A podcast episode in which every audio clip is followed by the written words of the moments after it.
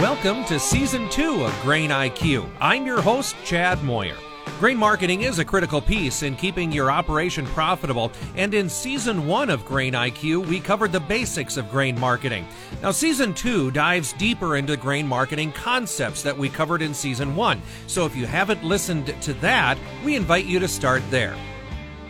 Now, today we're learning about puts and calls and how they can layer into your grain marketing plan. We'll split this topic into two parts. In part one, we'll learn the definitions and examples of how farmers can use puts and calls. And in part two, we'll put the rubber to the road and work through some of the math. Doug Simon joins us for today's conversation. Doug is a commodity consultant with Tredas in Lincoln. Uh, Doug, thanks for sitting down and visiting with us here today. We spent season one on talking about the importance of, of a marketing plan and what are the different elements, some broad uh, things like that. Just in, in your view, as you work with farmers, why is it important to have a marketing plan and understand some of these concepts? I think the marketing plan, the markets are really big concepts. So a lot of times people, you need to break them down into kind of digestible segments. So we always talk about futures and basis and carry. We're going to talk about options today, but you have to really focus on those different aspects and also crop insurance. You put those four things together, five things together, you have a, a marketing plan. So you look at those things and trying to, well, do I want to accept this price today? That's really a big concept. But, you know, how do I break that down and, and really think about each one of those? Because they all operate independently, uh, seasonally, as do options, which we're going to talk about here in a little bit. Those are all big, important things to, to kind of break down and think about them independently. Well, and that is a thing, isn't it? it? It is something that you can't sit down today and decide for the next year, right? All of those things that you mentioned, they move, they flex, they breathe, and therefore there's some variability, but there are also uh, some some options and, and ways to kind of tailor that to what you're doing in your operation, right? Absolutely. It's kind of like pulling back an onion as you go through a year, as you look at when you're doing your pre harvest planning and then you start doing some of your pre harvest marketing. You learn more about the crop. And like this year, we've had the Ukraine war and we've had dry conditions develop. You don't know those things in the beginning, so they're kind of revealed to us as we go through. And so we always look at incremental selling over time and that's one way to diversify your selling point. But then also you can use optionality to to be able to come in and adjust those decisions without changing my selling points that I picked previously. In an earlier episode, we talked about the futures market, what it is and, and how it works. And one of the things that came up in that discussion was the options market because the options operate next to parallel the futures market. And that's what we're going to have you talk about is uh, the options what they are how they work and how they protect a producer. Describe in, in your own words what are options and and how do they operate next to the futures market? Correct. In the futures market that's a discrete you make a decision and you're selling say $14 november soybeans that's a time frame picking a price and that's a decision and whether you go up a dollar you're going to have a dollar margin call for your hedge. If it goes down you're going to have a dollar gain in your futures market. So those are very discrete. The options market is basically a function or an option is a, based on that futures price but it's also based on the time in which you want to make a future decision uh, but it's also based on volatility that's in the market and interest rates. So it, it's based on the Black-Scholes option model. So it's a mathematical derivation of what's going on in the futures market. It's just you have different factors that are contributing to that. So that's what makes options a little more gives them flexibility, but there's also more decision points within those. And that's what's really confusing because with the futures market, there's always one seller and one buyer. And in an options market, for every call that's bought, there's also a call seller. And then for every put that's bought, there's also a put seller. So it gets more a little more complicated, and people get confused. Well, am I using a put or using my call? And I always say that if you want to use a put, it's going to put a floor under your production and protect it against it going lower, which is what we're historically worried about as a farmer is lower prices. So you're going to put away your crop or put a floor underneath it. Or if you want to buy a call, allows you to call in to you or be able to own it, allows you to benefit if the market goes higher. Doug, let's go back to the very beginning. First of all, uh, before we even define what an option is, tell us how do we see options? I mean, how do they present themselves? What do we see on a market screen that tells us that, that that's an option? Well, when you if you go into the Chicago Mercantile Exchange and you look at futures, but they also have options on those futures prices. Basically, each option, whether it's in oil or you know natural gas or copper. I mean those things, but we have them in corn and soybeans. But it's basically it's an option where you look at it and you look at different strikes. So if the November futures today are trading at fourteen dollars, those option pricings you'll see, you know November strikes, but you also see maybe October strikes. You see different dates within there, and then you see different prices relative to the, to the futures price. So, like if November futures are at fourteen dollars, and you're going to look at a call option, you'd be looking at fourteen dollars strikes is at the money. It's like the same as where we're trading here today, and then you would also see out of the money strikes, strikes that are above the futures market or you know in the money. That'd be in the money, but out of the money would be, excuse me, in the money would be below it, like say thirteen dollars. So you're going to see kind of a, a table of different prices on there based on the strike relative to the futures market, but also like the those prices on there. Yeah. And what is the increment? Does that change with the commodity? You know, as you, if you're an at the money, say $14 soybeans, what increments do they go up? What increments do they go down? If you're looking at the November strikes, because they're the, that's what the new crop soybeans are trading at, they trade in 20 cent increments on the typical November futures. If you use a short dated option, that's another thing we can talk about they'll uh, trade in 10 cent strikes. Uh, and corn typically trades on a 10 cent strike increment. So the price of soybeans being higher, they tend to have a higher distance between the strikes. But they, they definitely have different uh, different commodities have different um, differentials between those strikes. And, and, wheat would then have its own increment then too. It's huh? ten cents as mm-hmm. well. I mean, it tends to trade more in the range of corn, so it, yeah, it's more like like the corn side. But if, if you have the short dated ones, they tend to have some maybe more increments in there.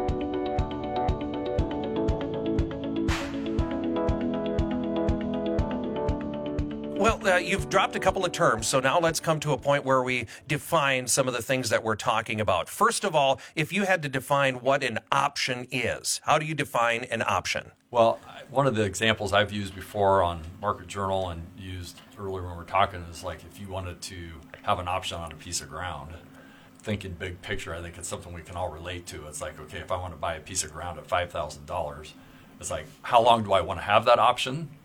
Is it going to be something for one year, five years, ten years? So there's a time frame involved there.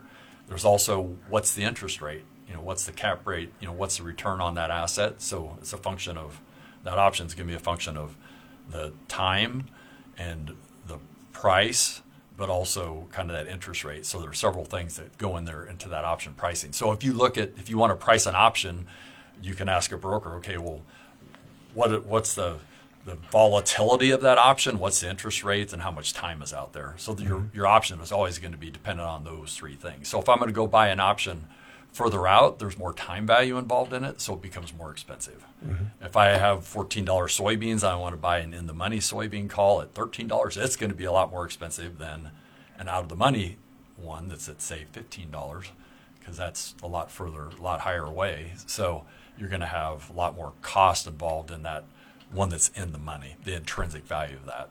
And there are a couple of types of options that are traded, and we've mentioned them both so far already. One is a call option, and one is a put option. Define what is a call option. A call option is the ability, for example, if today's soybeans are at $14, and I think that soybeans are going to go higher, and I want to be able to buy, you know, have that opportunity, but not the obligation. That's the key definition of an option is that you have the opportunity to buy at $14 but not the obligation. So you're you're buying a call in the anticipation of that commodity going higher. And that's true whether it's in agriculture if it's in oil if it's in nat gas or anything like that. If you anticipate that that commodity is going to go higher you have the opportunity to buy you know, soybeans, if you buy a $14 strike and it goes higher, you have the opportunity to be long futures at $14. But you're going to pay a price to do that. And it's a function of how much is that going to cost? Well, if I'm doing that against the November soybeans and I have, you know, basically if we're sitting here in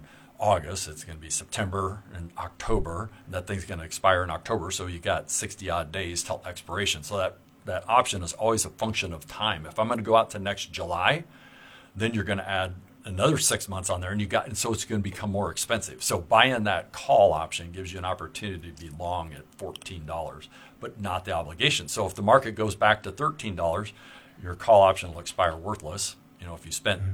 fifty cents on it, it would go to zero. You'd be able to buy back into the board. You know, if you wanted to at thirteen dollars. So that's kind of just the at the money option of fourteen dollars. If the board's at fourteen dollars, the futures price at fourteen dollars, and you're buying a fourteen dollar strike. That's a buying an at the money strike.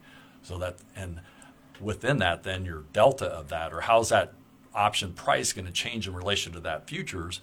If the futures go up twenty cents, all at the money strikes are their delta or that relationship between the futures and the um, how that option price is going to change is is called the delta or that relationship. It's is basically fifty percent, mm-hmm. and it's if that futures price is a function of again futures and the time frame and the volatility. It's just a mathematical equation. It's a it's a derivative is what mm-hmm. it is, and that delta is a relationship between the futures price movement and that option price movement. So at the money puts, at the money calls, or the, every option the trades in the world is about 50% if it's at the money. So again, if I'm buying a $14 call or a $14 put, that option volatility or how that option price moves is, is always about 50%. Now, as you go more into the money, um, they're going to be more expensive, and the, but that delta also improves. If you go further out of the money, that delta reduces, but it makes those options cheaper. Mm-hmm. So if we've lost you, stay with us because we're going to do later in the show. We're going to do some math and, and show how this all mm-hmm. works. Is it safe to say um, if you think the market is going to go higher? a call option is what you would be using to protect yourself, right? That is correct. And then so the the not the not the opposite, but the complement to that, the other side of that is if you think the market is going down, that's where you would use a, a put option, that right? correct. Absolutely. So, so uh, describe, you know, in, in your mind, a, a, put option. What is it? How is it used? Right. If I say I want to protect $14 soybeans a day, I can buy a put. If I think beans are going to $13, or at least I want to protect this $14 value, whether I think it's going to go down, but I at least want to protect $14. If they go 15, hooray, you know, my option expires worthless, and I go and I sell into that market. But to have that put in place would allow you to put a floor underneath it. And like this last week before the USDA report, you know, if you bought puts at, you know, now the market's fallen off 50, 60 cents. I mean, we've had a pretty big drop. Those put values will gain. So if you had bought a 1450 put, you know, last week and the market's gone down 50 cents, that puts probably gained 25 cents. So it's allowing you to to add revenue. So then when you go make a cash sale, you would sell at the current futures market less whatever the basis is, but you would take your put gain and add that to it. So your net selling price would be your cash price plus your your put gain. This is what, what's going to happen. Yeah. So, but that's just the opposite of what the call is. So the put allows you to put a floor underneath it. If it goes lower, you're going to benefit. Or the call, if you buy that and it goes up, you're going to gain from the call.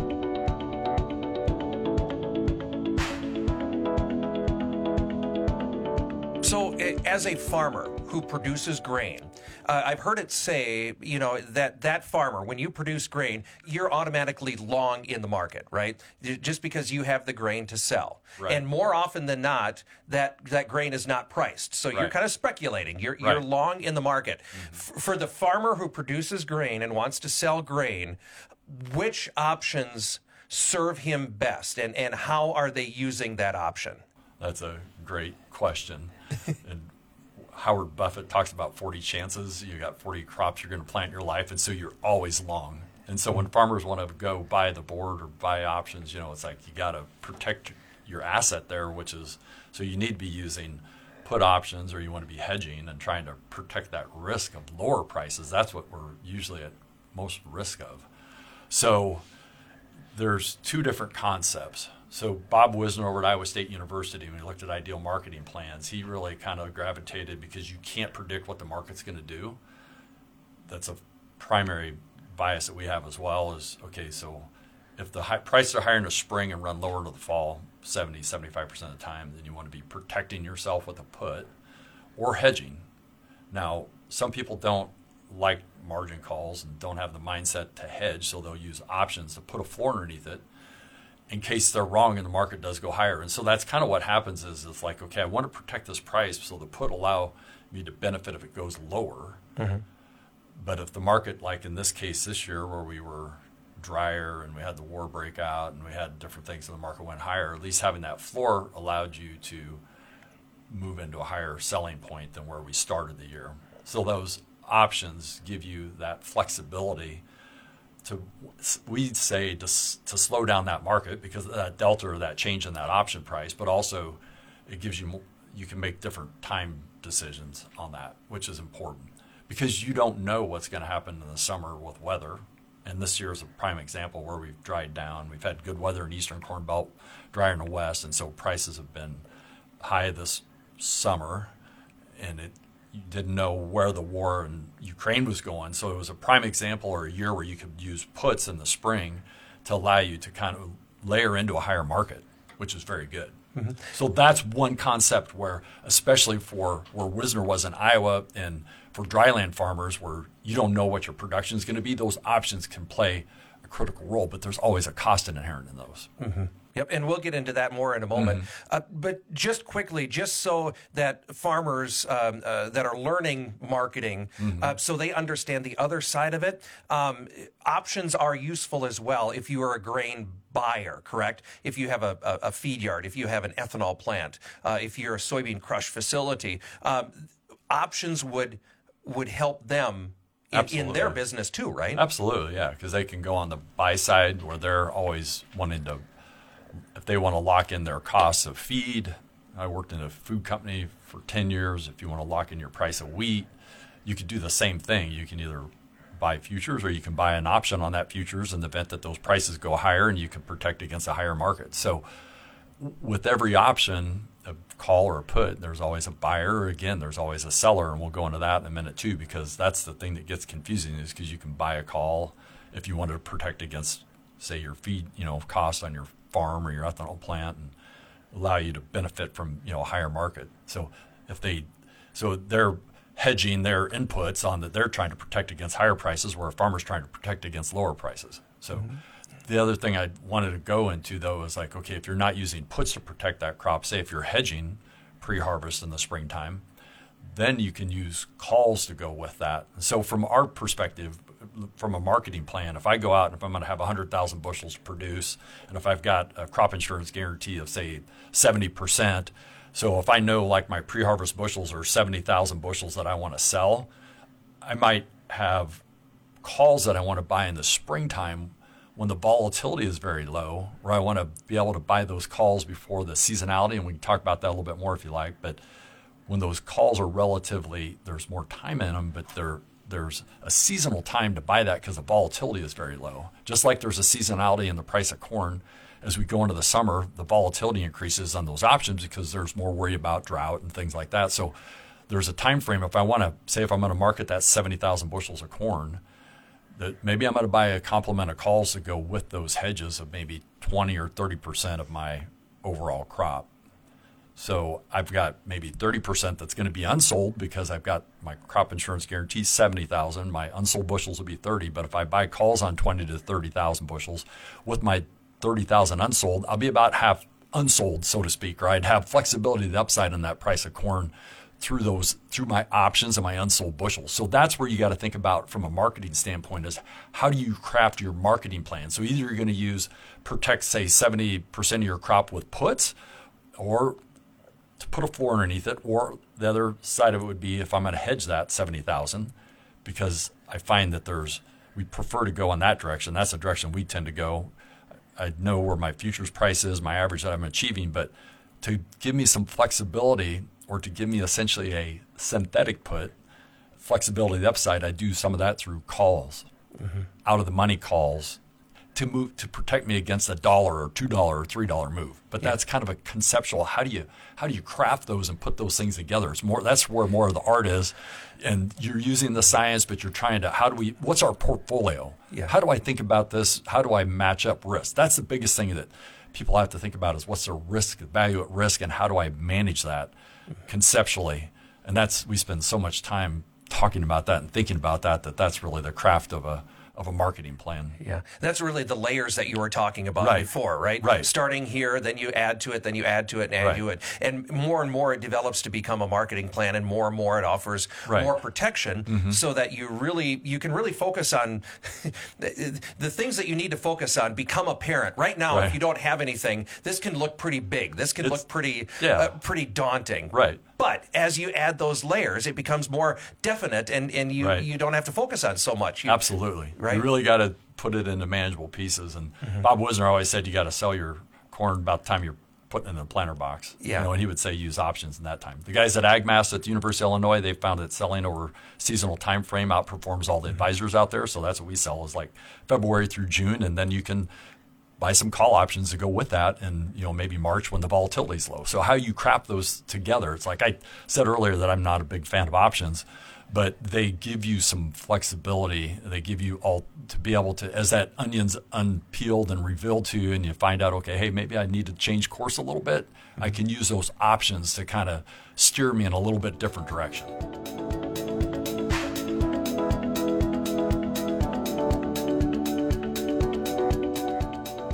Wanted to uh, make sure that we cover how options get their value. Right. So just a quick review. You know, you, you have a, a value of soybeans, and there's a there's options that go with that. There's increments that. In, that that are higher in value. There's increments in lower in value, Right. um, in the money, out of the money, as as Right. you've explained.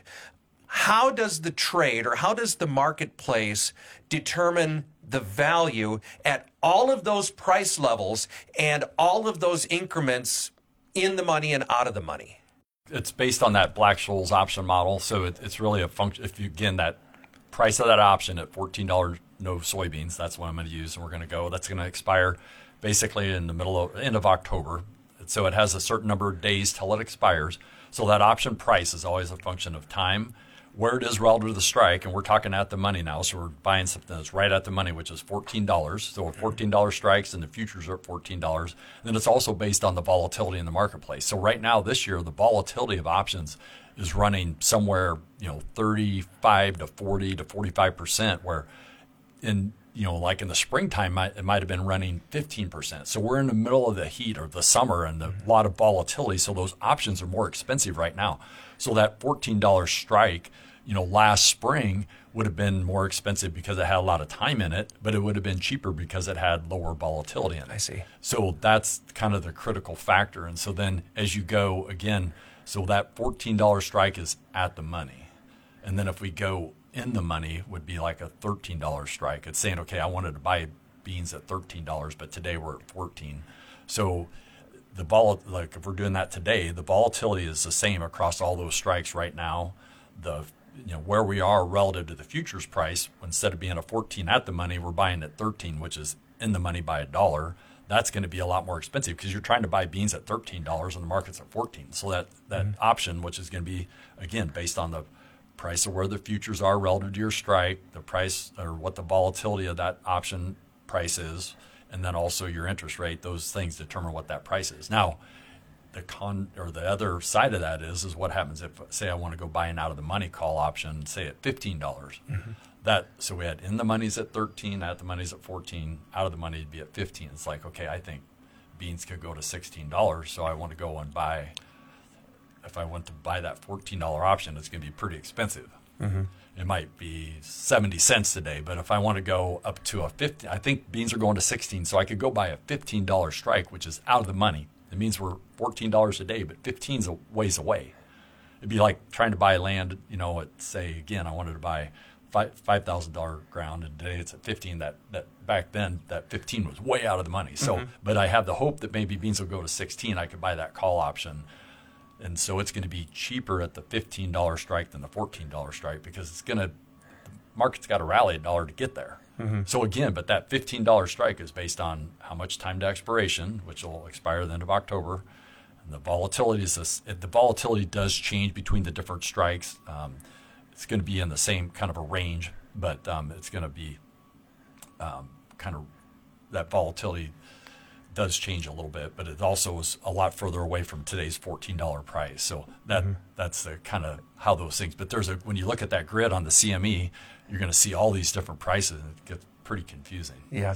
So, um, does market momentum have anything to do with it? And I'm thinking, you know, the the price of an in the money option versus an out of the money option. How does the market figure out which uh, which which needs more premium, which which has more value?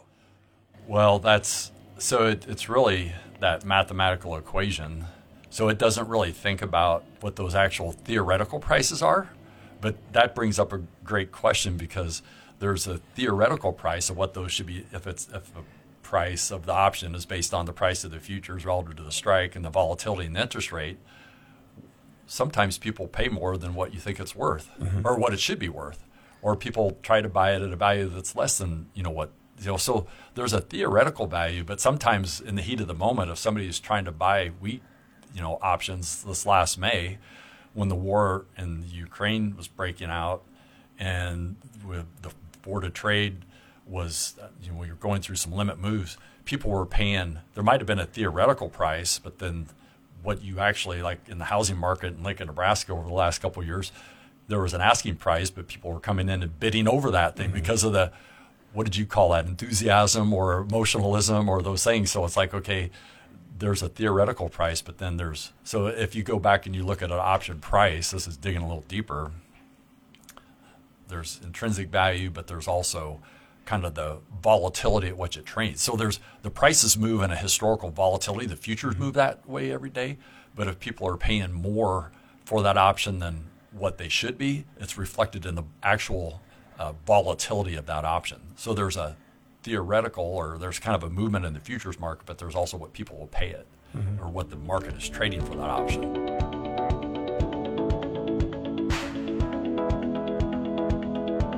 I would imagine there's enough emotion that the opposite could be true when the, when the market is going the other way. You know, uh, people are saying, I think my option should be worth this much money. Mm-hmm. But what's actually happening, what's actually being traded is much less than that. So each right? day is a, go either way. Right. Each day as a broker, if I'm trying to buy calls or trying to buy puts, for example, I'm looking at a theoretical value, what it should be worth, and then what it's trading on the bid ask in the pit. And so there's t- tends to be a skew, what they call call options tend to be a little more expensive than puts because people are always worried about markets going up. Mm-hmm. So there tends to be a little more.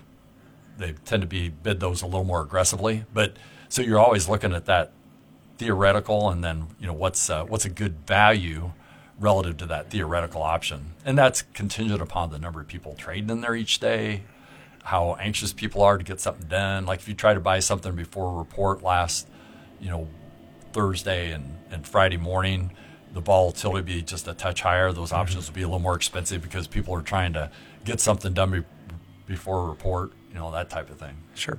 Uh, I'll come back to something else too, and you mentioned it. I, I think I heard you say. Um, is there a seasonality to the value of options? Because we've talked about it before. There's there's a seasonality to futures uh, because uh, you know when when the market doesn't know so much, there's a little volatility. It's it's pricing premium into it. Can you say the same thing about puts and calls? Absolutely.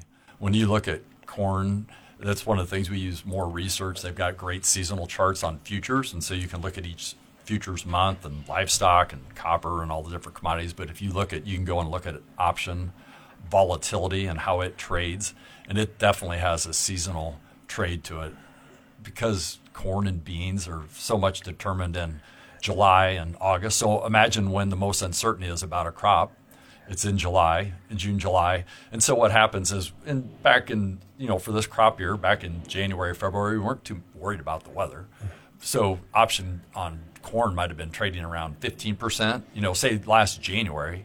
But as things started becoming more uncertain about the war, that volatility really jumped up. But then mm-hmm. typically, I mean, we don't have that type of situation. But if you look at options trading as you go into March, May, June, that volatility starts increasing as you start worrying more about weather mm-hmm. and those yeah, what options. Is spring, what is right. spring weather going to be right. this year? Are right. we going to plant corn, enough corn, or is there going to have rollover to soybeans, things like that? Yeah. So if I was buying a call option that at that time back in say before the war broke out, say in January for say corn was at 450 and kind of wanted to buy a $5 call as you moved into the springtime, as the war, you know, kind of broke out, and then we're starting worried about whether that volatility increased. So that option would have become more expensive because as that volatility increased.